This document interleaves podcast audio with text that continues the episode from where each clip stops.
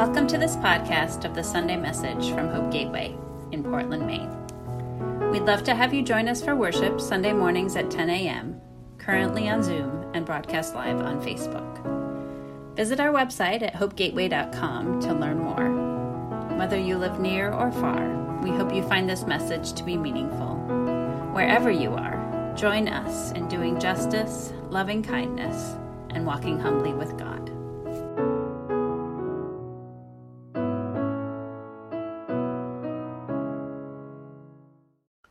Good morning, everyone.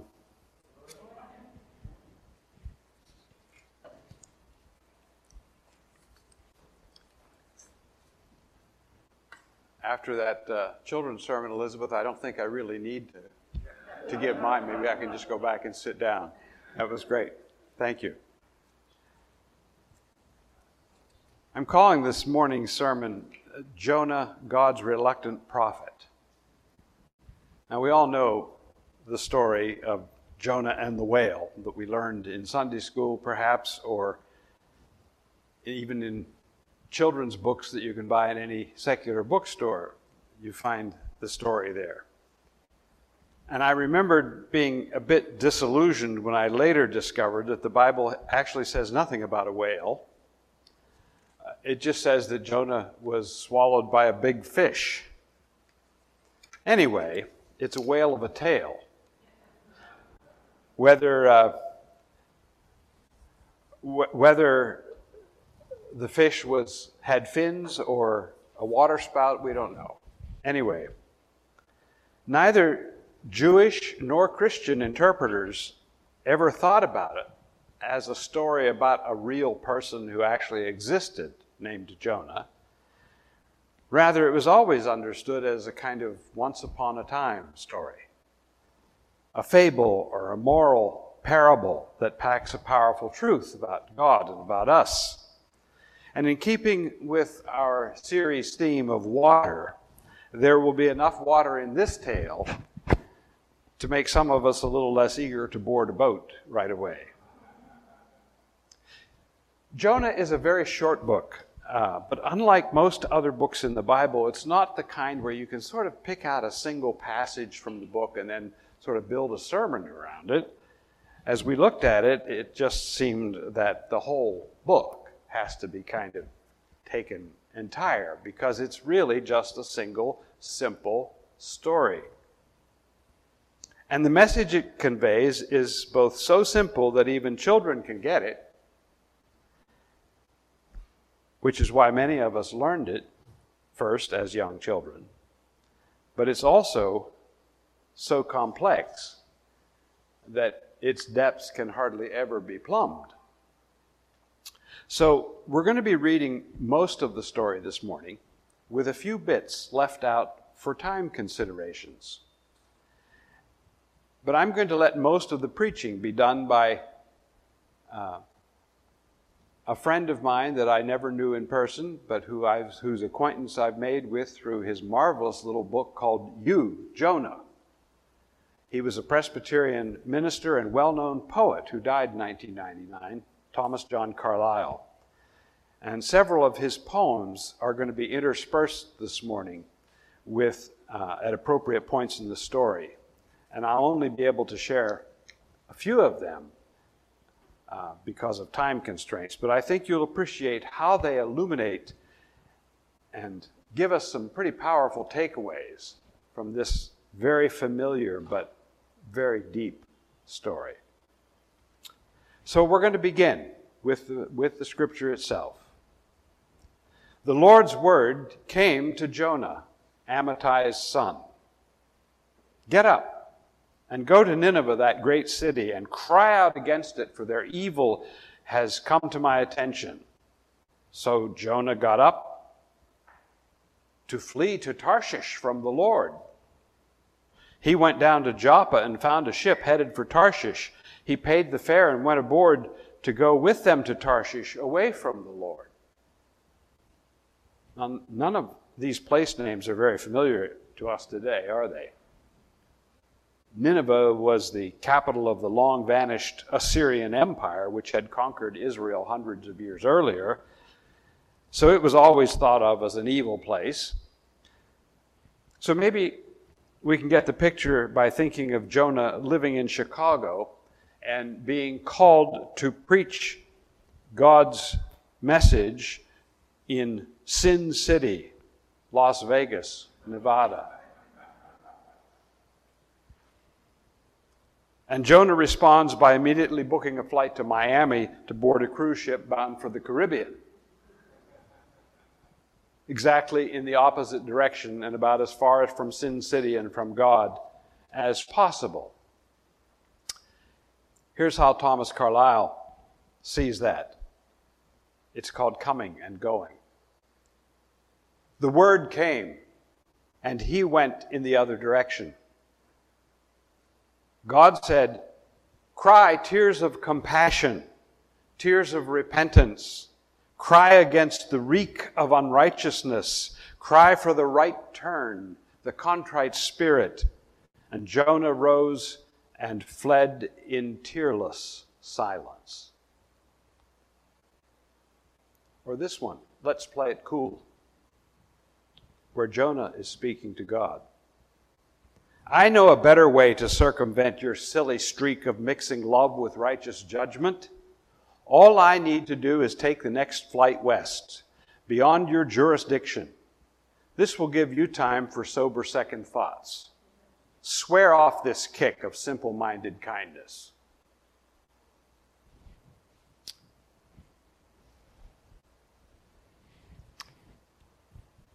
But the Lord hurled a great wind upon the sea, so that there was a great storm on the sea. The ship looked like it might be broken in pieces. The sailors were terrified, and each one cried out to his God. They hurled the cargo that was in the ship into the sea to make it lighter. Now Jonah had gone down into the hold of the vessel to lie down, and he was deep in sleep. The ship's officer came and said to him, How can you possibly be sleeping so deeply? Get up, call upon your God. Perhaps the God will give some thought to us so that we won't perish. Then the men were terrified and said to him, What have you done? For the men knew that Jonah was fleeing from the Lord because he had told them. They said to him, What will we do about you so that the sea will become calm around us? The sea was continuing to rage. So Jonah said to them, Pick me up and hurl me into the sea. Then the sea will become calm around you. I know it's my fault that this great storm has come upon you. The men rowed to reach, try to reach dry land, but they couldn't manage it because the sea continued to rage against them. So they called on the Lord, saying, Please, Lord, don't let us perish on account of this man's life, and don't blame us for his innocent blood. You are the Lord. Whatever you want, you can do. So they picked up Jonah and hurled him into the sea, and the sea ceased its raging. Meanwhile, the Lord provided a great fish to swallow Jonah. So Jonah was in the belly of the fish for three days and three nights. Early Christian interpreters of this story often linked this line that I just read about Jonah being in the belly of the fish for three days and three nights with, with the resurrection of Jesus, the three days and three nights that Jesus' body was in the tomb. In much early Christian art and sculpture, and particularly on the stone altars in early churches, and particularly also on stone coffins of Christians who had died, various carvings, bas reliefs, many of them, of Jonah and the fish were often carved as a witness to the hope of resurrection. We'll continue the story. Jonah prayed to the Lord his God from the belly of the fish. I called out to the Lord in my distress, and he answered me. From the belly of the underworld I cried out for help. You have heard my voice. You had cast me into the depths of the hearts of the sea, and the flood surrounds me. All your strong waves and all your rushing water passed over me. So I said, I have been driven away from your sight. Will I ever again look on your holy temple? When my endurance was weakening, I remembered the Lord. And my prayer came to you, to your holy temple. Then the Lord spoke to the fish, and it vomited Jonah out onto dry land. Here's Thomas Carlisle again. Just if you just rescue me from this unpalatable predicament, just fish me out of this hot water, get me off the hook, you can just bet I will not only be excessively obliged, but also gladly go wherever you oblige me to go, even if it means that tour to Nineveh. And this one called flight control. Though Jonah paid full fare, small fee for his insurance from Providence, he thought, he lost his ticket when he took the plunge. Adding water extended his passport, and the escort vessel which took him on in open mouthed amazement, impressed by his sensational credentials, round tripped him free on orders from flight control.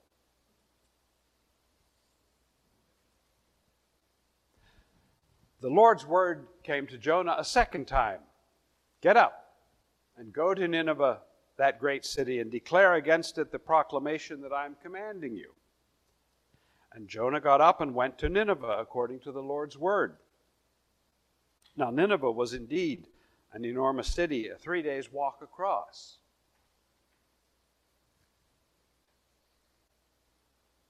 The great intruder it is exasperating to be called so persistently when the last thing we want to do is get up and go. But God elects to keep on haunting like some Holy Ghost. Counselor to the Almighty. Think twice before you pardon. Men repent even in ashes, but repent again of their repentance. Take the wiser bias of my advice. Confine your charity to such good neighbors as your humble servant. I don't know about you, but this next very short poem snags me all the time, especially in light of the political divides in our country right now. I don't really want to hear this question. I hate God's enemies with a perfect hatred. Why can't God do as much?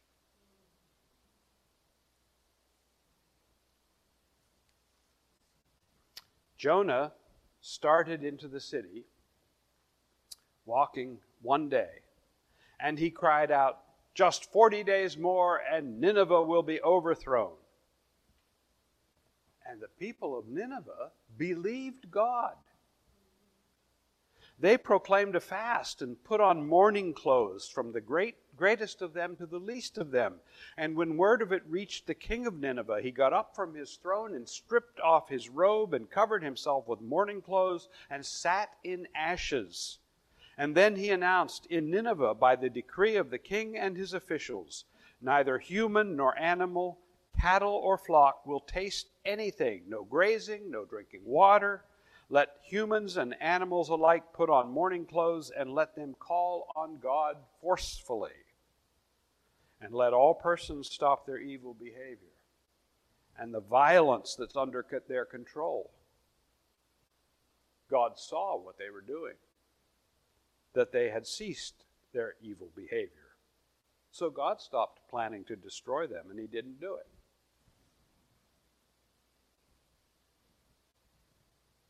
Intercession.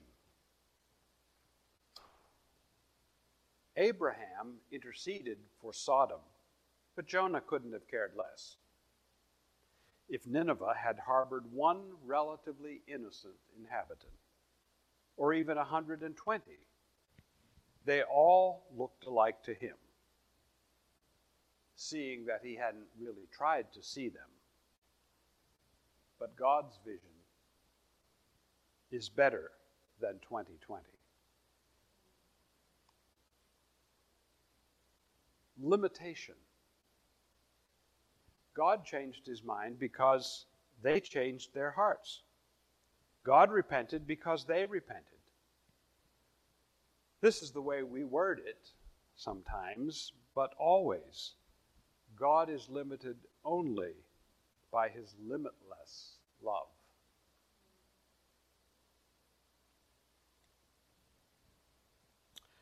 But Jonah thought this was utterly wrong, and he became angry. He prayed to the Lord, Come on, Lord. Wasn't this precisely my point when I was back in my own land? This is why I fled to Tarshish earlier, or to Miami. I know that you are a merciful and compassionate God, very patient, full of faithful love, and willing not to destroy. At this point, Lord, you might as well take my life from me because it would be better for me to die than to live. The Lord responded, Is your anger a good thing? But Jonah went out from the city and sat down east of the city, and there he made himself a little hut and sat under it in the shade to see what would happen to the city. As far as he was concerned. Long before the worm sunk his mandibles into the tender tree, which tented the tight lipped proclaimer of the irreversible verdict of infirmity, something had withered in one who would not voluntary, volunteer to carry griefs or transgressions to those outside the camp. As far as he was concerned, it was their scourge and their burden, and he couldn't bear to think of their not bearing it. Tantrum. The generosity of God displeased Jonah exceedingly, and he slashed with angry prayer at the graciousness of the Almighty. I told you so, he screamed. I knew what you would do, you dirty forgiver. You bless your enemies and show kindness to those who despitefully use you. you. I would rather die than live in a world with a God like you. And don't try to forgive me either.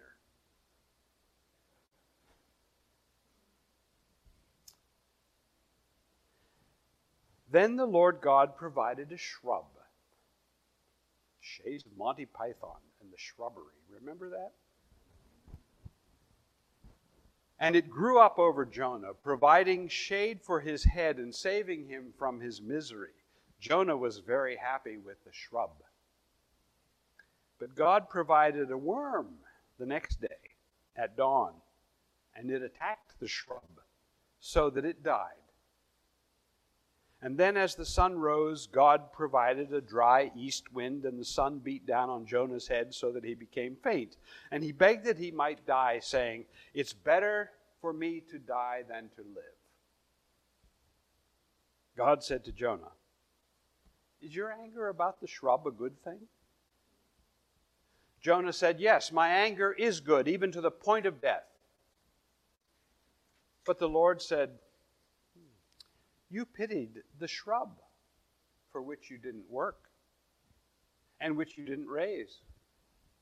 It grew up in a night and perished in a night.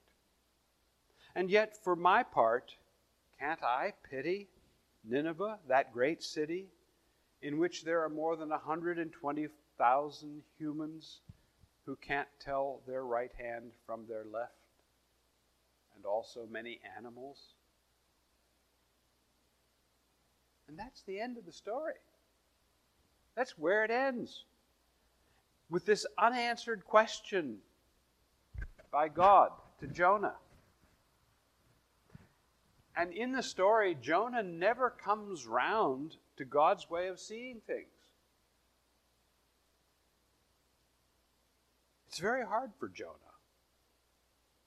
Justice it certainly is for me, and maybe for some of you too, to see people, evil people, really bad people, malicious, corrupt, and violent people, not getting their just deserts in the way that I would wish. Most of us have some kind of built in sense of justice, of right and wrong, don't we? And we do get angry when justice is absent or delayed.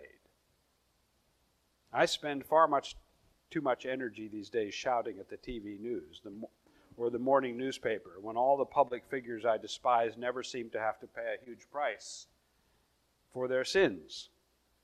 I absolutely sympathize with Jonah here. And as Carlisle put, put it, he couldn't bear to think of them not bearing what they deserved. That's often the way I feel. I don't even pretend to understand God's calculus any better than Jonah did. But these final two poems make me think that maybe, just maybe, there's hope for me and for Jonah, sitting under our respective worm eaten shrubs, nursing our grievances at God's seemingly casual application of justice. Maybe they'll help us to begin seeing things through God's better than 2020 vision instead of our limited vision with our small souls. General amnesty. Of the Lord's mercy, Nineveh was not consumed, nor Jonah, nor my small